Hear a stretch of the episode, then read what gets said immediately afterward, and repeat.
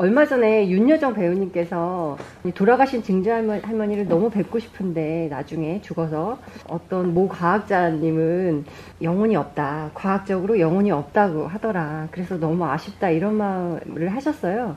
그리고 나서는 이제 저희 구독자분들께서 영혼이 진짜 없냐. 저희 신앙인들에게는 되게 중요한 문제잖아요. 이런 질문을 많이 주셔서 이 질문을 하게 됐는데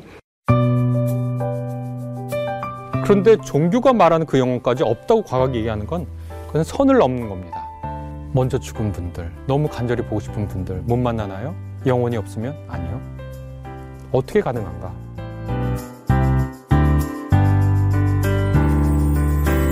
네, 그 아주 죽은 이후에 오늘 여기에 삶을 살고 난 이후에 재회에 대한 기대가 많은데 영혼이 있어야 재회하는 것으로 그렇게 이제 생각하고 그렇게 전제하는 거잖아요.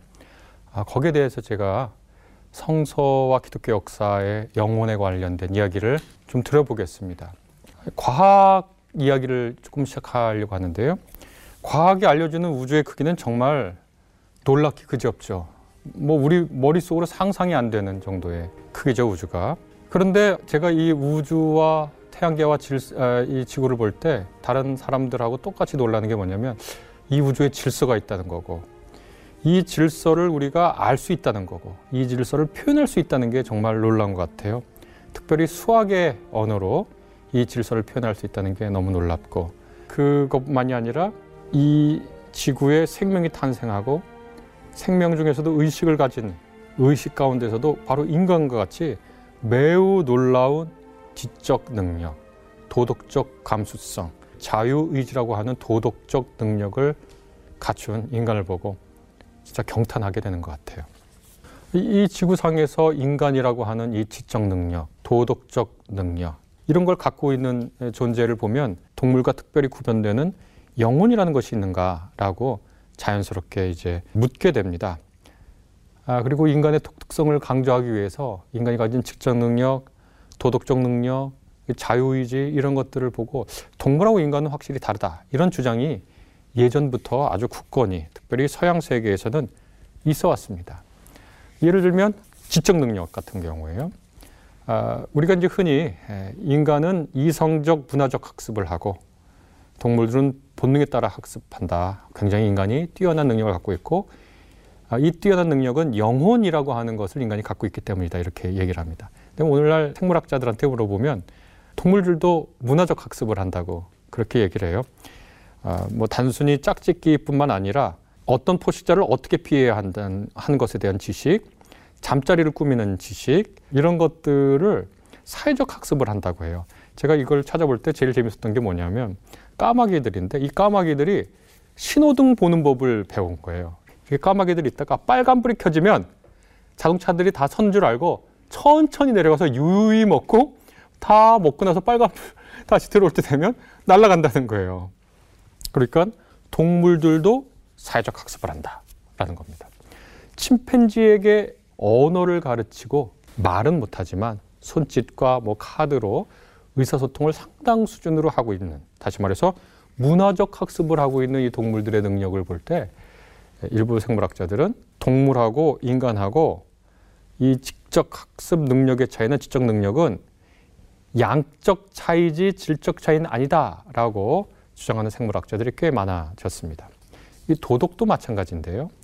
동물들은 본능에 따라 행동하기 때문에 선악이 없죠. 그러니까 그런데 인간은 선과 악을 판단해서 행동하니까 이것은 인간이 특별한 도덕적 능력을 갖는 영혼의 존재 때문이다. 이렇게 주장을 많이들 해왔죠.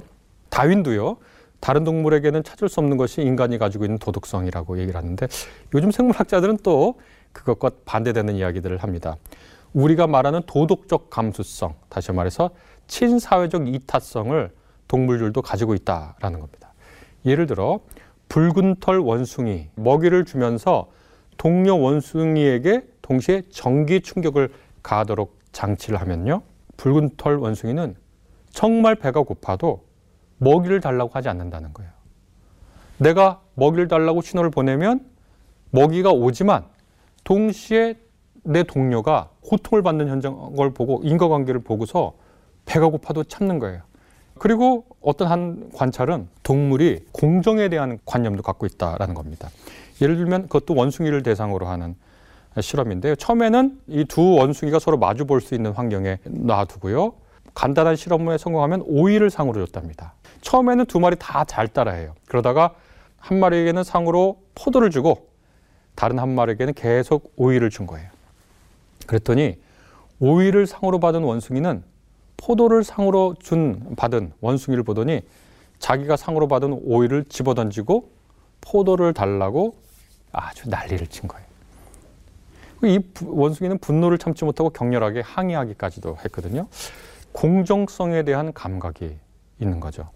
그래서 이 생물학자들은 인간이나 동물이나 모두 두뇌 호르몬인 옥시토신이라고 하는 생리 현상이 있는데 이것이 사회성을 가능케 하고 도덕성을 만들어내는 허브라고 인간이 가진 도덕성도 뇌와 뇌의 호르몬의 영향으로 설명합니다.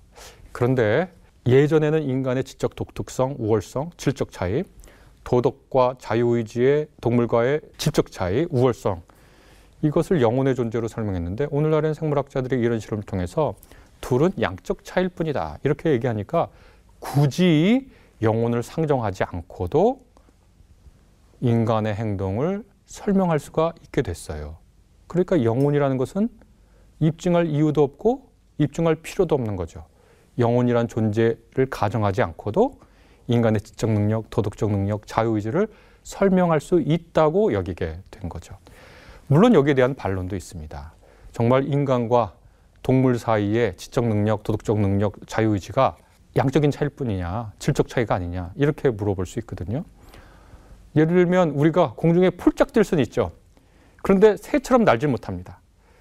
우리가 폴짝 공중에 잠깐 떠 있는 것하고 새가 하늘을 나는 거하고 질적 차이입니까? 양적 차이입니까? 그것은 질적 차이입니다.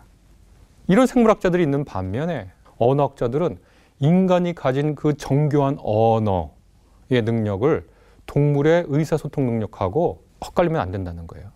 완전한 질적 차이가 있다고 언어학자들은 줄기차게 주장합니다. 사실 저 개인적으로는 언어학자들이 더 어, 설득력 있다고 볼 수도 있는데 물론 이제 반대일 수도 있는데요. 어느 정도를 언어로 볼지는 모르겠는데 의사소통하는 능력을 언어의 큰 범위로 보는 것 같은데 언어학자들이 보는 인간의 언어는요 어, 아주 면밀히 관찰했을 테니까 동물의 언어하고는 우리가 펄쩍 공중에 뛰는 거랑 새가 나는 것과 정도의 차이가 있다고 생각하는 거거든요. 어, 그것은 언어를 깊이 연구한 사람들의 일종의 결론 같습니다. 또 아리스토텔레스의 니코마스코스의 윤리학이나 이후에 맹자나 묵자, 인간의 도덕성을 개발해온 아주 유구한 오늘날에도 뭐 어떤 문제를 두고 치열하고 아주 정밀하게 논의하는 도덕적 논증과 저런 동물의 이타성, 뇌 호르몬의 분비가 과연 인간이 지금 벌이고 있는 이 도덕적, 윤리적 논증과 토의의 수준과 동일한 것이냐 이렇게 얘기할 때 적지 않은 윤리학자들은 그건 인간의 윤리적 그 감수성을 너무 폄훼한 것이다. 이렇게 얘기할 가능성도 상당히 있겠습니다. 자, 그러면 제가 이미 얘기했듯이 인간이 가진 이 지적, 도덕적, 자유의지의 능력을 과거 서양 세계에서는 영혼의 개념으로 설명했습니다. 아, 그런데 오늘날의 생물학에서는 그것을 희석하고 있는데 이 영혼을 성서와 기독교 전통에서는 어떻게 얘기하고 다루고 있는가 그 답을 이제 해야 되겠죠. 한마디로 얘기하면요. 성서와 기독교 역사에서 이 영혼이라고 하는 주제는 매우 어, 복잡하고 또 풍부한 논의가 있으면서 동시에 서로 상충하는 이야기도 있습니다. 왜냐하면 성경이 기록된 것만 해도 천년 이상의 기록 이상의 기간 걸치고 기록된 책들을 모은 거거든요. 우리나라로 따지면 우리나라 천년 전이면 고려 시대입니다. 고려 시대에 쓴 책 부터 오늘날까지 쓴 책을 모아두고 하나의 전서로 만든 게 성경이거든요. 그 다음에 기독교가 탄생한 지 2000년이 넘었잖아요. 2000년 동안 인간에 관련돼서 무수한 얘기들을 하게 되거든요. 이때 무수한 얘기를 할 때 빈 공간에서 탄생한 것이 아니라 주로 기독교의 신학이 서양 세계에서 탄생했기 때문에 서양의 철학과 사상과 만나면서 전개되었기 때문에 2000년 동안 있었던 일이 얼마나 다양하겠습니까? 아, 그러니까 제가 맨 처음에 이 얘기를 본격적으로 하기 전에 첫 번째 드릴 말씀은 단일하지 않다는 거예요. 성경과 기독교에서 인간의 영혼이라고 하는 것에 대해서 말하는 것이 아주 쉽게 아주 간단 명료하게 1차적으로 딱 정리되지 않는다는 거예요. 아, 그걸 이제 염두에 두셔야 돼요. 그래서 이것이 옳다, 저것이 옳다라고 확실하게 주장하기보다는 다른 요소가 있다고 인정하는 것부터 우리가 그 태도를 지녀야 됩니다. 일단 그럼에도 불구하고 크게 두 가지로 도식적으로 나눌 수 있습니다. 첫째는 영육 이원론이라고 하는 이론입니다. 이것이 가장 널리 알려졌고 우리가 통상적으로 이해하고 있는 바입니다. 그런데 성경에서는요, 영육 이원론의 이 사상이 없진 않지만 주도하고 있진 않아요. 이 영육 이원론의 기본적인 건 뭐냐면 인간은 다른 실체인 육과 영이 있다는 거고 이 영혼은 불멸한다라고 하는 것이 영육이온론의 기본적인 생각입니다. 육은 썩어지는 게 눈에 우리 눈에 다 보이잖아요. 육은 불멸하지 않아요. 그러나 이 영혼은 불멸하기 때문에 바로 이것이 심판의 대상이 되기도 하고 구원의 대상이 되기도 하고 죄의 주체가 되기도 한다. 이런 생각이잖아요. 이것은 사실은 기독교만의 사상도 아니고 기독교에서 비롯된 사상도 아닙니다. 인도의 힌두교, 브라만교, 통속적인 불교 이해를 하는 분들에게도 이것이 굉장히 익숙한데 이 생각은 아까도 말씀드렸듯이 인간은 영과 육으로 구성됐고 둘은 다른데 육은 물질이고 영혼은 비물질 혹은 준물질이라는 겁니다. 비물질, 준물질이라는 건 무슨 뜻이냐? 시공간을 점유하지 않는다는 거예요. 시공간과 관계가 없다는 거예요. 시공간에 있어도 물질이 존재하는 방식하고 다르다는 거예요. 제가 제 딸을 보고 사랑하는 마음이 생겼어요. 사랑하는 마음이 여기 있어요. 그런데 내 몸이 존재하는 것과 다른 방식으로 존재하죠. 비물질 혹은 준물질이기 때문에 제 사랑은 이렇게 물질과 어, 상관없이도 존재할 수 있다고 생각하는 게 영육 이원론의 핵심적인 생각입니다. 영혼이 영, 어, 불멸하니까 이 영혼에 대한 구원과 심판도 불멸한 것이 되겠죠. 그래서 영원한 심판과 구원이 되겠죠. 말씀드렸지만 이 영육 이원론은 기독교에서 시작된 것도 아니고 서양 세계에서만 국한해서 보자면 그 기원은 고대 헬라 종교들입니다. 오르페우스 종교나 거기에 영향을 받은 플라톤주의 철학입니다. 그것은 너무나 명확합니다. 인도 쪽의 윤회 사상이 근거가 되기도 하고요.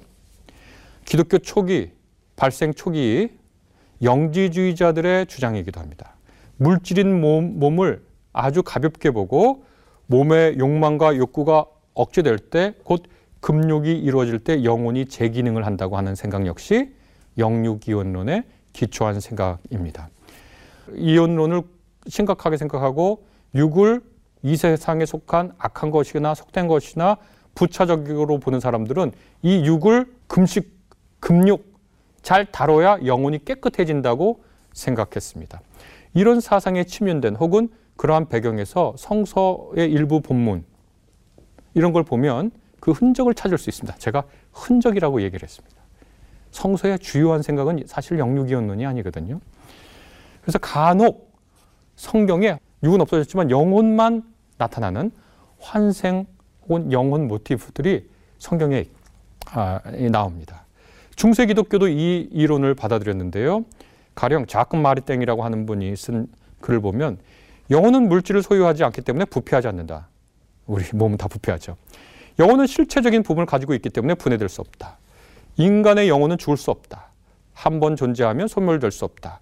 그것은 필연적으로 영혼이 존재하며 무한히 존색한다. 이런 예, 이야기들입니다. 그래서 고대 헬라 철학 종교는 물론이고 그 이전에도 물론 추적할 수 있지만요. 다른 문화권에서도 있지만 이 영육 이원론은 중세 기독교 또 서양의 근대 철학에서도 이런 것들을 받아들였거든요. 그래서 우리가 아는 유명한 데카르트 뭐 이런 분들도 인간에게는 영혼과 육체가 있고 이 둘을 연결하는 것이 손과 선이라고 하는 것이 있다라고 이제 얘기하는데 손과 선이라는 건 존재하지 않죠. 루터와 깔벤 같은 개신교 신학자들도 이 영육 이원론을 부분적으로 받아들인 것 같습니다. 현대에 들어와서 이런 견해는 과학뿐만 아니라 인문학 영역에서도 비판받는데요. 아까도 말씀드렸듯이 과학자들은 영혼을 가정하지 않고도 인간의 지성, 도덕성, 자유의지를 설명할 수 있다고 얘기하니까요. 그, 그 가설이 필요 없다는 거예요. 이 영육 이론론은 성경에서 그것이 흔적이 보이지만 혹은 그런 생각이 성서의 주요한 표현입니까? 라고 물어보면 그렇지 않다고 대답하는 성서학자들이 다수를 점할 겁니다. 성경은 어떻게 말하는가? 일단 구약에서 주로 영혼으로 번역되는 히브리어는 네페시라고 하는 건데요. 거두절미하고 이 히브리어는 몸과 분리된 영혼을 가리키는 걸로 거의 사용되지 않습니다. 이것은 눈에 보이는 살아있는 생명체를 가리켜요. 히브리어 네페시에는요, 영과 유구의 대척점으로서의 영이 아닙니다. 영혼으로 주로 번역하는 헬라어 역시 푸시케인데 이 푸시케 역시 인간 전체를 가리키거나 또 사르스라고 하는 헬라어가 있는데 이것은 문자 그대로 번역하면 이 살, 육이란 뜻이거든요. 근데 이 단어도 인간 전체를 가리키기도 했거든요. 그래서 크게 보면 구약과 신약의 뇌페시나 푸시케는 영육 이원론의 함의를 좀처럼 띄지 않습니다. 바울 서신에 육과 영을 대조하는데 이것은 물질의 몸과 비물질의 영혼을 대조하는 게 아닙니다. 인간의 죄성 혹은 이기적 삶의 성향과 하나님의 은혜의 지배 아래에 있는 인간의 상태를 대조하는 거예요. 마태복음 10장 28절엔 이렇게 나와요. 그리고 몸은 죽일지라도 영혼은 죽이지 못하는 일을 두려워하지 말고 영혼도 몸도 둘 다 지옥에 던져서 멸망시킬 수 있는 분을 두려워하라. 이거 몸과 영혼을 구분한 거 아닌가? 라고 얘기를 해요. 그때 그 영혼이라고 쓰인 단어가 푸시케거든요. 근데 이 푸시케를 마태복음서에 찾아보잖아요. 그러면 이 푸시케는 영혼이란 말로만 쓰인 게 아니에요. 목숨.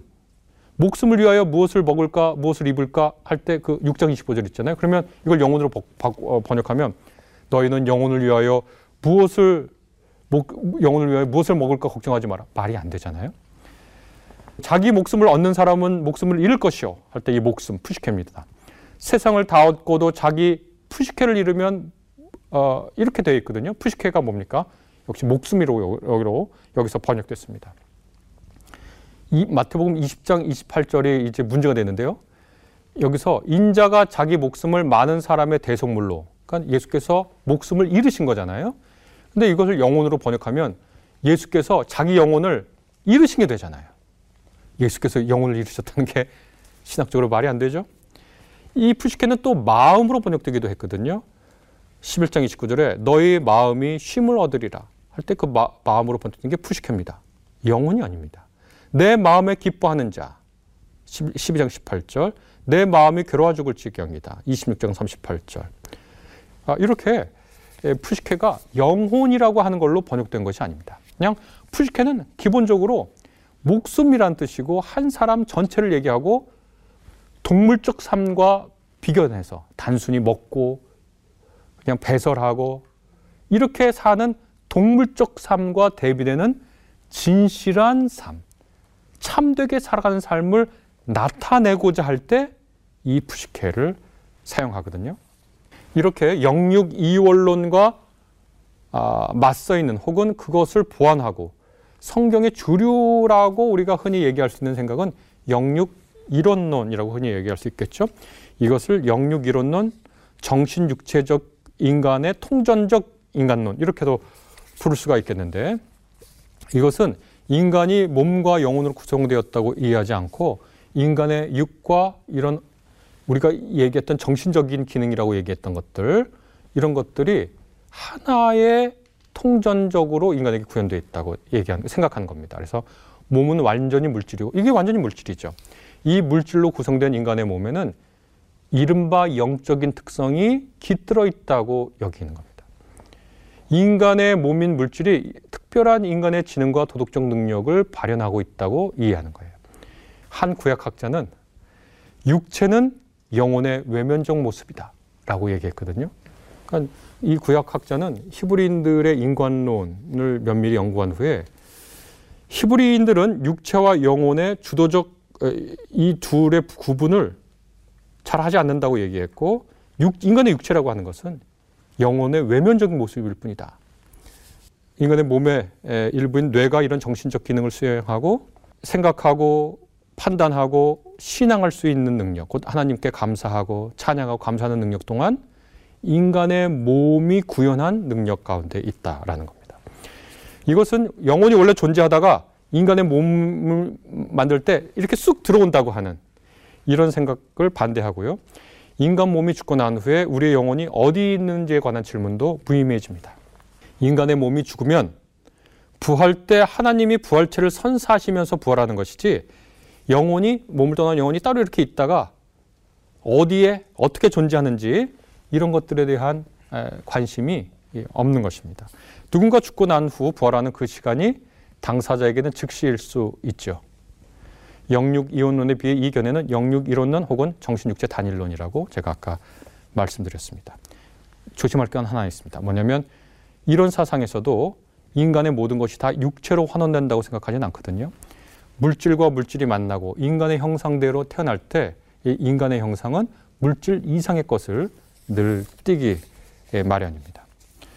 그래서 인간 존재는 영과 육이 분리된 실체로 각자, 각각 존재하기보다는 하나로 뭉쳐서 인간의 독특성을 구현하는데 그래서 요즘 철학에서 어떻게 하는지 제가 철학자한테 물어보니까 이렇게 인간의 독특한 특성을 구현하는 것을 자아라고 부른다든가 의지라고 부른다든가 절대적 주체라는 말을 쓴다든가 권력 의지라고 한다든가 최근에는 인격이라는 말로 영혼으로 우리가 돌렸던 그 기능들을 설명한다고 얘기합니다. 그럼 기독교에서는 이 인격이나 무슨 뭐 절대적 주체, 권력 의지라고 말하는 걸 뭐라고 얘기하나? 인간의 독특성을 어떻게 얘기하냐? 그건 너무 간단합니다. 하나님의 형상이라고 부릅니다.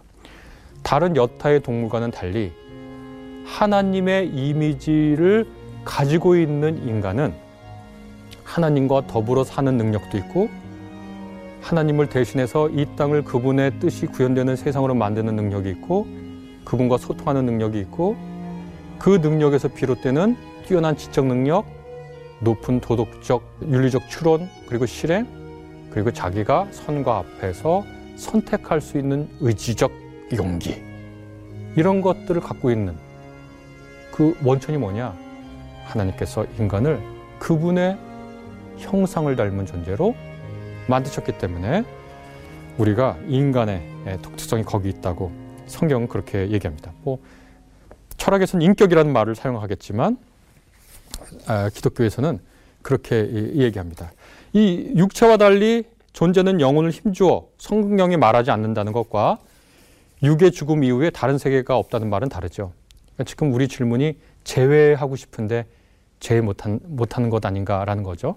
꼭 육체, 영혼이 있다고 제외가 가능하고 영혼이 없으면 제외가 불가능하고 예, 그런 건 아닙니다.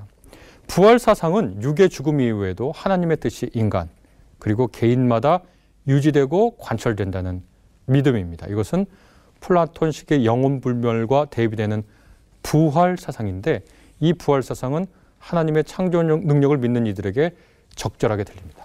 제가 좀 중요한 말을 지금 하나 하겠습니다.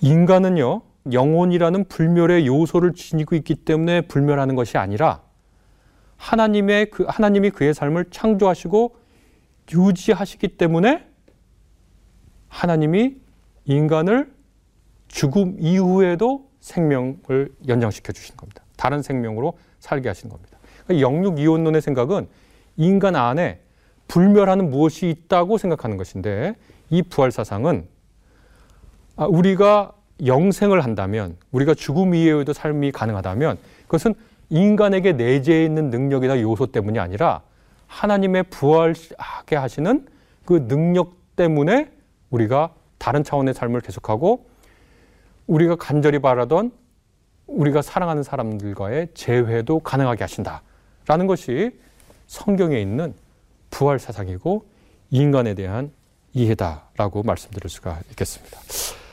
아, 이 질문이 어려워요.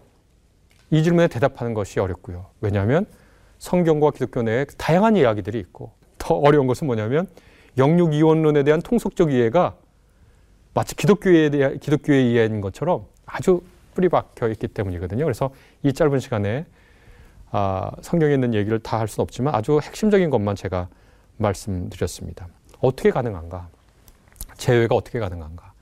이 문제는 오늘날 우리만의 문제가 아니라 바울이 선교할 때 데살로니가 교회에서 일어난 일입니다. 죽음 이후에 우리의 삶은 어떻게 될 것이고 우리는 우리가 사랑했던 사람들과 죄가 어떻게 될 것인가? 데살로니가 교회에 있는 사람들도 이 질문에 동참했습니다. 왜냐하면 그들이 예수님을 믿고 난 후에 예수께서 재림하시기 전에 돌아간 사람들이 있거든요. 생명을 다한 사람이 있습니다. 그때 바, 울이 데살로니가전서 4장 13절부터 이렇게 얘기합니다. 형제자매 여러분, 우리는 여러분이 잠든 사람의 문제를 모르고 지내는 것을 원하지 않습니다. 육체의 몸이 다한 상태를 잠든 사람이라고 얘기했습니다. 여러분은 소망을 가지지 못한 다른 사람들과 같이 슬퍼하지 않아야 할 것입니다. 이제 재회 못하나? 여기 삶이 종료가 되면 끝인가? 라고 하는 사람에게 희망을 놓치지 말아라. 희망을 갖고 있어라. 라고 얘기하면서 이렇게 얘기합니다. 우리는 예수께서 죽으셨다가 살아나신 것을 믿습니다.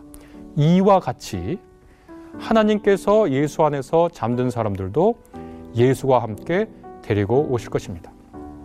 하나님께서 예수 그리스도를 부활의 삶으로 이끄셨듯이 죽음을 맞이한 사람들도 그렇게 하실 것이다.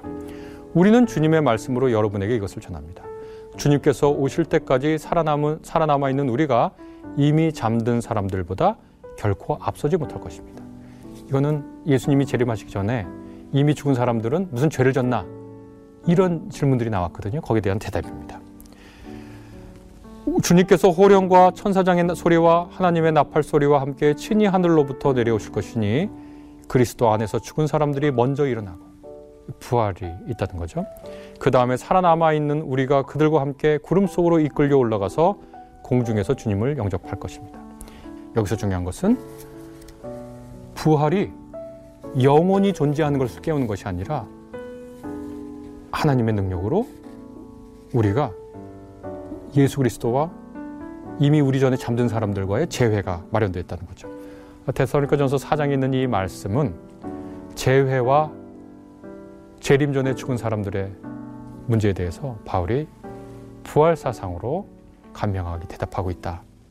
그래서 그 질문 먼저 죽은 분들, 너무 간절히 보고 싶은 분들 못 만나나요? 영혼이 없으면 아니요.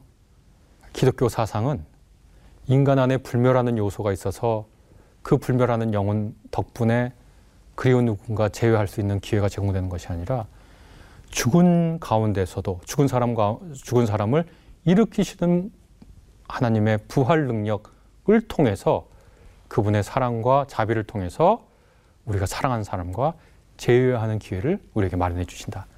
그렇게 답변할 수 있겠습니다. 아, 일단 두 가지로 말씀드릴 수 있어요. 하나는 과학의 증명 대상이 아니에요. 영육 이론론을 주장한 사람들은 영혼을 과학적 증명의 대상으로 증명해달라고 요청한 적도 없고 증명할 수도 없는 것이라고 생각해요. 과학의 대상이 아니에요. 대상이 아닌 것에 대해서는 침묵해야지 있다 없다 얘기할 이유가 없어요. 영혼이라고 하는 정의를 인간이 가진 특별한 능력이라고 정의하고 과학이 영혼이 없다 그러면 오케이. 그런데 종교가 말하는 그 영혼까지 없다고 과학이 얘기하는 건 그건 선을 넘는 겁니다. 성경이나 종교에서 종교에서 말하는 영혼은 그런 것이 아니라 원래부터 신이 창조하거나 어떤 물질과 다르게 존재하는 무엇이라고 주장한다면 과학의 대상이 아니라고 주장하면 이것을 이것에 대해서 과학이 왈가왈부할 이유도 없고 필요도 없어요. 우리가 신앙하는 내용이 있는데 그것이 어떤 건 과학의 검증을 받을 수 있고 과학의 그 지지를 받을 수 있고 어떤 거는 과학의 증명이 필요 없는 것일 수 있고 어떤 건 과학으로 입증이 불가능한 게 있어요. 삼일체 하나님이 계시다. 과학으로 증명할 수도 없고 증명할 필요도 없고 입증할 이유도 없습니다. 그러니까 과학으로 입증 불가능하고 입증을 필요로 하지 않아요. 우리가 하나님을 믿는 신앙은. 그런데 우리가 아, 과학으로 입증받고 싶은 것들이 있는 사람들이 있어요. 있는 영역들이 있겠죠. 뭐 예를 들면 여리고가 여리고성이 무너졌다. 그 얘기를 고고학적으로 입증받고 싶어 하는 분들도 있어요. 과학 역시 신앙을 바라볼 때 어떤 부분은 관심을 가질 수 있고요. 왜 종교를 믿는 사람들은 아이를 많이 낳지? 통계적으로 나왔거든요. 그럼 과학이 궁금할 수 있죠. 왜 종교를 믿으면 출산율이 높지? 그러면 그걸 조사할 수는 있어요. 그런데 신앙이 무엇인가에 관해서 조사하는 건 불가능하죠. 나는 하나님께서 이 세상을 이 세상을 창조하실 때 그 근원에 사랑이 있다고 나는 신앙합니다. 저는 그렇게 믿습니다. 이 우주의 근원에 생명을 낳고 의식을 낳는 사랑이 근원이라고 저는 믿거든요. 이걸 어떻게 과학으로 입증할 수도 없고 입증할 이유도 없습니다. 물론 과학은 얘기하겠죠. 수많은 공간이 버려진 공간처럼 보인다고 우주에. 그렇게 얘기할 겁니다. 이 우주에 생명과 의식이 있다는 것은 특이한 거지 보편적인 것이 아니다. 그러니 인간은 예외적인 현상이고 이 우주에 가득한 건 죽음뿐이다. 라고 얘기할 수 있습니다. 그런데 그것은 과학이 해석한 겁니다. 과학의 영역이 아니라 해석의 영역입니다. 우주는 그냥 그러해요. 그런데 한 과학자가 그걸 보고 아, 이 세상은 어둠과 죽음이 어, 대세고 전부고 인간이란 건 특이한 거야. 이렇게 해석한 거예요. 근데 저는 이 우주가 막막히 버려진 것 같은데 이 지구에 생명이 태어나고 인간이 태어나서 사랑을 깨닫고 사랑을 행하는 이걸 보고 사랑이 이 우주의 중심에 있고 이 수많은 어, 공허와 또 어둠과 또 죽음이 있지만 생명을 꽃피우는 곳이 바로 우주의 근본적인 목적이구나라고 내가 고백해요. 이건 내 해석이에요. 이걸 무슨 과학으로 입증할 이유가 있겠어요. 그냥 과학은 과학의 그 현상 서술을 보고 오히려 저는 감탄해요. 아, 이 얼마나 놀라운 인간의 탄생, 의식의 탄생이고 사랑의 결실인가. 그래서 나중에 신앙과 과학의 관계를 따로 말할 기회가 있을 겁니다.